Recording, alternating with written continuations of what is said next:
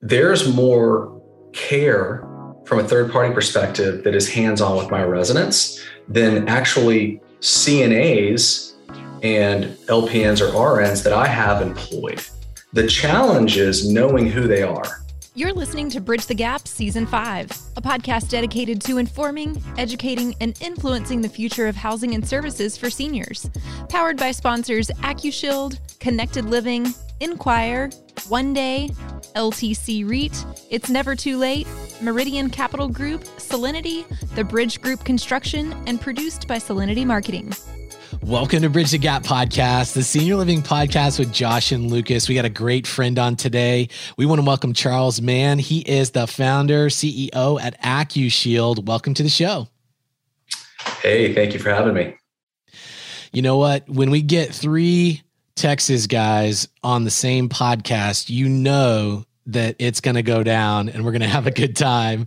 Right. And, uh, you know, Charles, I was reminiscing uh, even a decade ago watching you hustle and watching myself hustle uh, at different state associations in Florida and Georgia and Texas, all over the place. And I remember meeting you and getting to know you.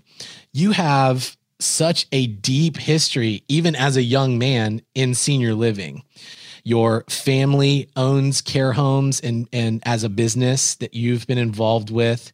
And I believe that that's part of the bridge that led you to developing the technology there at AccuShield. And before we really get into that, we're we're going to eventually wander into um, how technology and innovation is affecting senior living, and also the changes in the marketplace of senior care as it revolves around. I mean, look, is this healthcare? Is it hospitality? Is it, you know, what is this? It, uh, is senior living you know a part of that big hub and that piece and then how does innovation and technology play into that talk to us first about your early memories of being involved in senior care with your family? Yeah, I can remember, gosh, I was probably eight or nine years old, and um, my grandfather had Alzheimer's. And at that point in time, you know, they really didn't know what to do with with individuals that had Alzheimer's. In most cases, uh, they would either go the psychiatric route um, or they would go to skilled nursing. And so um, my dad just hated the idea of, of having to put you know, his father in, in a skilled nursing facility. And he lived for 14 years with Alzheimer's. And so uh, he thought that there could be a better way um, to, to age and to, to live the remaining part of his life um, in an environment that wasn't um, so clinical. And so uh, he began um, working to create a product um, that would allow for an individual to age in place with a uh, with whether it was dementia or Alzheimer's um, or or a, a disease that um, affected the mind but not the body. And so um, he got this crazy idea to to build a what was called a personal care home. And uh, in that point in time, um, he tried to build uh, a building that was 50 rooms. And the nursing home lobby did not like that. The nursing home lobby um, felt that uh, what he was trying to do um, took from, from their pool of, of candidates uh, that could move into skilled nursing. And at that point in time, um, that private pay component was significant. And so um, you know, my father tried to build a 50 bed uh, or 50 room community, and the nursing home lobby basically shut that down and only allowed him to build a building that was 25 rooms. And I can remember going to that zoning meeting, and uh, they had a number of people from Washington on the skilled nursing side uh, come down and and want to understand exactly what he was was trying to build, which at that point was very non-clinical, right? It was truly assisted living, not what we think of assisted living today, um, but but very different. And so um, he built his first building, in, and it was opened in, in 1989. Um, and it was right next to where he lived, or right next to where we live. So he'd go back and forth, And at this point in time, um, it was it was it was a, an incredible luxury to live in an environment like that. And so, a few years later, he built another one that was at the bottom of the hill um, that had a few more uh, resident rooms. And you know, he didn't have a blueprint. I got a lot of respect for for my late father, um, trying to imagine building a community without having to look at someone else's and what they've done. Um, there are a few people around the country at that point in time that that had sort of caught on to that same uh, product type, um, and and so he had some folks to talk to, but really there was no blueprint, right? There was there was no one that he could talk to, and so um, you know he created it from scratch, and so those two buildings are still open today, um, and or at least one of them is, and then he built another one in um, in Cumming, Georgia, which is still in operation called the Mann House. One is called the Mann House. They're both called the Mann House. One in Cumming and then one in Sandy Springs. And so, um, growing up in that environment, that's where I spent my summers, taking care of residents. Um, you know, uh, managing the landscaping, uh, working in the kitchen, um, answering phones, really doing anything that I could um, to help out. And so, um, post college, went to work uh, with Johnson and Johnson, and then came back into the family business, uh, working working with my father. So um, pretty interesting as to where the industry is today. But that's that's sort of my background and my history. I, you know, like to think I'm sort of coach's son. You know, um, a lot of what I say, I can just hear my dad. You know, uh, speaking um, speaking in my ear. So um, the industry is very special to me. It's come a long way, and it's a beautiful thing. Well, what a cool story, Charles. Um, I remember um, early on in my career, um, after you had joined um, back to your family business, yeah. Um, connecting with you early on, and yeah. Um, I, rem- I, st- I, can still remember when when your now current company uh, was was formed, and gosh, you know, I feel like the Texas guys here, as you mentioned, Lucas are about to start sounding really old because we're about to start telling stories about how we met, yeah. how the industry used to be, and yeah, how much yeah. it's changed. I can feel that happening right now. Um, but you know, um, it, it's fun. You know, you you are the coach's son that's now the coach. All right, and so leading teams, leading a technology charge, and man, I'll tell you, as an operator developer uh, my how our industry has changed and how technology infusion into the industry has changed. I can still remember, here I go, when in the communities, these independent assisted and memory care communities, we had the receptionist up front, mm-hmm. and basically all she did uh, or he did was uh, literally have a three ring binder and had people signing in, signing out, residents signing in, signing out, family members. And I remember how much time, even even then, when we didn't have all the requirements that we do today uh, for resident safety and the pandemic and things like that that we've gone through that have forced us kind of to get up to speed with technology. But that's how things we did it, and that was normal. And and now there's so many um, better ways to do that. I would love to kind of uh, talk a little bit from your perspective, you are out, your company has grown so much and it's so fun to see that. But you are literally touching almost every type of aging population type of care and even beyond different community types, different facility types all across the country. I think you may even be in Canada now, if I'm not mistaken, uh, outside the the borders of our country. But what are some of the the key focal points that you're seeing that you think if the industry is not talking about, it should be really focusing on? One of the things that continues to amaze me and and has really for the last 10 years is the amount of third party care that frequents communities and facilities, really anywhere where there's healthcare. And I think as we continue to evolve in the way that we operate buildings and the number of different individuals involved from an entity perspective, more and more operators are relying upon these third party care providers.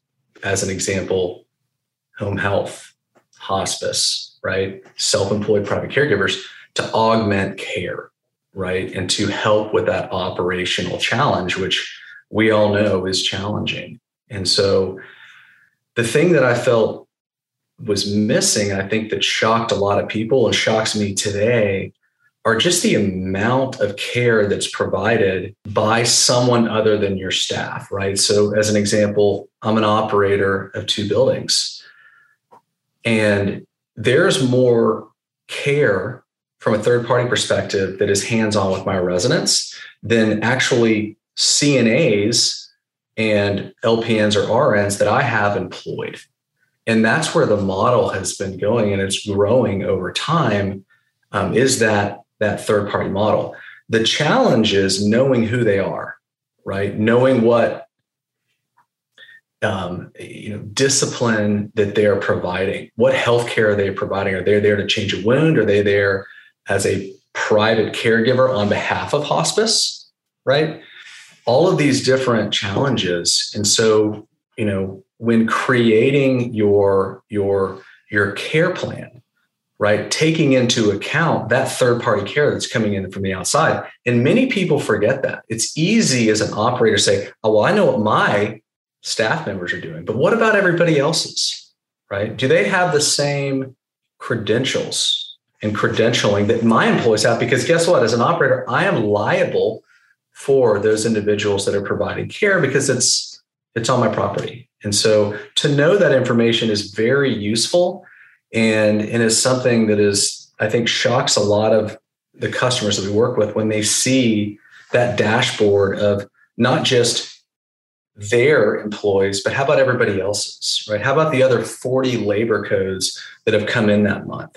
And oh, by the way, hospice sent 10 people to care for, you know, that resident over the course of a week. So that's one of the things I think that has been really interesting um, from a technology perspective, sort of bridging that gap, no pun intended, um, over from senior living operations to technology. Well, that's that's such an interesting way that you put that, and you're right. I mean, as long as I've been in the industry, I've considered our communities to be, in a large part, care coordination centers, right? Because there's only so much most communities are licensed to do, mm-hmm. but actually, because of aging in place legislation, and a lot of the changes in the healthcare system, the acuity has been pushed downstream. And so now, right. yeah, we're hospitality meets healthcare, but we're not licensed in most right. places to actually do healthcare. Yep. So coordinating all of this healthcare in, Lucas, uh, not to mention your crazy teams that are coming into these communities, right? Like, yeah, uh, like right. we've got uh, so Lucas gets to see um, this firsthand because he's going in and out of these communities. So not only the care teams, yeah. but you've got guests, visitors, contractors of every kind. And it's funny um, too. I think this validates a lot of what you're saying, um, Charles. Um, so many now of these where we're going in and helping even some um, very sophisticated developers that are getting into senior living. Yeah they always underestimate the parking requirement needs. And it's because they think, oh, yeah. well, these seniors don't even have cars anymore. They're not driving. And you've got this number of staff. We've got ample parking lot. I'm like, no, no, no, no, no. because yeah. on any given day, right. we've got double the cars here because of all the care we're coordinating in. So that puts us as providers, as you very well know, in a position where hey, we're not providing all the all the care, but we're still responsible for that resident. Right. No matter who's providing the care, right? And so, I love that um, what you're doing uh, has just really uh, taken technology from an operator's perspective and uh, and and actually providing a solution for operators. Lucas, I know you've been in in touch with this, and you come in contact with so many different types of communities. What do you think about this? Well, and I think that this is the perfect example. It's it's a it's kind of like the perfect and yet beautiful friction point. Yeah. This the front door of this cruise ship on land that is uh it's hotel, it's it's it's healthcare, it's a restaurant, it's it's a home, and that front door, it's in and out, people in and out all day long. And that's a major friction point. It's the tip of the spear that mm-hmm. opens up for the rest of that community. Is that years and years ago is was it that friction that you saw that you were like there's got to be a solution for this is was that the part of this it was um you know i like to tell a story and, and it, and it sort of caps off exactly your point of of knowing who's in the building. I can remember my father was called uh, by the director um, and that was a term that was that he coined i feel like. Um, he was the director he was the principal of the school. Um, it was an individual that was running my father's assisted living personal care it was called personal care at the time called and said we have an issue with a resident. We have you know there was something that was stolen. And you know my father was you know very upset about it and said well you know who was responsible? You know which which employee was responsible do we know? And and the director said you know uh, charles it was not an employee it, it, was a third party care provider we think because that was the only person that was was in that room and so you know, I we walk down to the community and we pull up this paper sign-in book, and no one had used it, right? And nobody had filled it out for a couple days, and so we lost that opportunity to to create a barrier of entry and to create really something that's that, that adds safety to a building, right? Senior living in many cases is no different from a vulnerability perspective than than maybe a daycare right? With children with young children because if you've got a, a community that has a high acuity level and they've got a number of, of residents with with um, alzheimer's they're not going to remember who came in the room right? They're not going to remember who came to see them right? And so that's our job you know as operators to, to help there. And so you know you wouldn't be able to if you've been in a, an elementary school you can't just walk into an elementary school and go wandering around right? I still think in some senior living there that that might be you might be able to do that right? So it's treated a little different. And so you know that was one story that to me at a young age uh, you know i felt i wanted to change right? I wanted to add that layer of security. Um, one of the many components to security um, you know, to help operators, but but ultimately keep residents and staff safer um, to know who's in the building because there's a lot that goes on in senior living, you know, as we all know. So um, that was a story that sort of outlines kind of the thing that stuck out to me, right, is what's that mission and, and, give me a real world example. And that's a real world example to me. And I think others have probably uh, dealt with that in the past. Well, you know, I think um, I still believe this, and this is one thing that I think probably hasn't changed over at least my short tenure uh, as a senior living provider is I still tell people, you know, the adult son or daughter or whoever is making the decision mm. for their loved ones to to place them under your care and supervision into this home, which is quite honestly for most people, it's probably one of the biggest decisions that they probably didn't want to be in a position to have right. to make. And it's very emotional, but they're not really going to care that person that's coming into the community, uh, what the, who the management company is. They're not really going to care about a lot of the things that we tout, but they are going to 100% want to believe that they can trust that person that they're talking with that is going to take care and know what care and know who is providing care to their loved one. And when something isn't as it should be, mm-hmm. they want to know and be able to get answers. So, what I love about this and what you're doing is it gives um, those that have been entrusted with the highest level of trust at the local community an opportunity to have a tool and to have a resource to get answers and right. to have a layer of security um, for our most precious assets. And so, uh, kudos to you for leading the charge. It's so fun to see your team. I think you've at least doubled in size over the last few years. That's super exciting growth. It's been really fun. Um, you know, I think two years ago we were hovering around 45 employees, and now we're up to, to close to 90. And um, you know, took that number from about 2,500 kiosks to you know, we're approaching over 6,000. Um, our communities, sorry, 6,000 communities using AccuShield. So Um, you know, and it, it's a, it's sort of a partnership, right? Because in many cases, communities share caregivers, right? And so if we can help there and and create that continuity of care and share that information, it's it's important. Um, and so, um, yeah, it's it's been a wild ride, and you know, I think that the pandemic really just shed light on the importance of knowing who's in the building, right? And then adding that healthcare component. Um, you know, I think it goes it goes far beyond COVID. I think as an operator, I would have always have loved to know if someone was sick.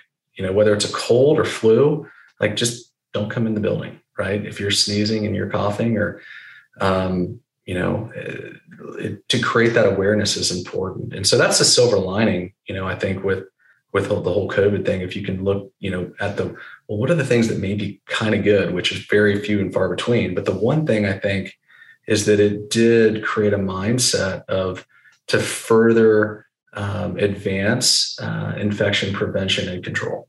Yeah, absolutely. And, you know, uh, Lucas and I have talked about this. I've talked about this with some other folks. Um, you, I think, had such amazing, you were in a position mm-hmm. with a solution long before pandemic ever arrived.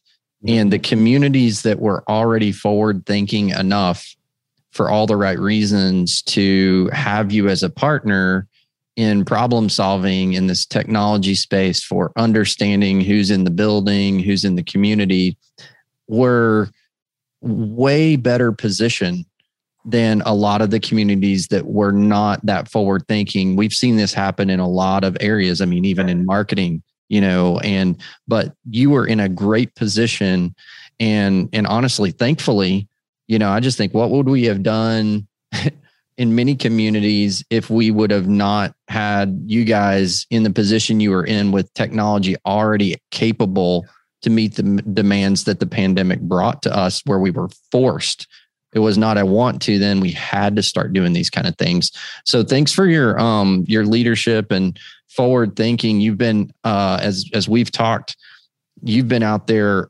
uh, hustling and designing solutions for operators for many many years um, way forward thinking. So it's fun to have you on the show. And actually, for our listeners, Lucas, we're going to have a party soon. Uh, it's right around the corner, and and Charles's team is helping us throw a, a massive party for senior living thought leaders. We are. And also, too, in addition to that, we just want to thank AccuShield and Charles for being Bridge the Gap supporters. We put a lot of work. There's a whole entire team behind the scenes here. And without people like Charles and AccuShield, Bridge the Gap could not produce the excellent content that we do to help educate, inform, and influence people. So, big thank you to AccuShield for being a BTG uh, partner with us. And we're going to be throwing a spring party March 23rd at Gilley's Dallas. We're going to have live music. We're going to have an appearance from the Dallas Cowboy cheerleaders, the iconic American uh, football team, and iconic, uh, you know, uh, cheerleaders that everyone knows about. What a cool event. And we want to personally thank Charles for helping us promote that and helping us pull that off, and also personally invite all of our listeners to come out March 23rd and come join us at this awesome event. Yeah, it's going to be super exciting. Um, obviously, we're going to drop all the information. Uh, you can find out if you don't know and you haven't connected with AccuShield, with Charles. Obviously, in our show notes, you can connect with them there. Also, you can connect on btgvoice.com for the show, all the information, including the big senior living party for thought leaders and influencers in Dallas, Texas, just around the corner. Make sure you RSVP for that. Space is limited, so get on that RSVP list. Charles, thank you so much for your time today. It was great to see you. Looking forward to seeing you back in Dallas on March 23rd. But thanks for your time today. Hey, thanks for having me. It was fun. So, see you in Dallas. See you there. And thanks to all of our listeners for listening to another great episode of Bridge the Gap. Thanks for listening to Bridge the Gap podcast with Josh and Lucas. Connect with the BTG Network team and use your voice to influence the industry by connecting with us at btgvoice.com.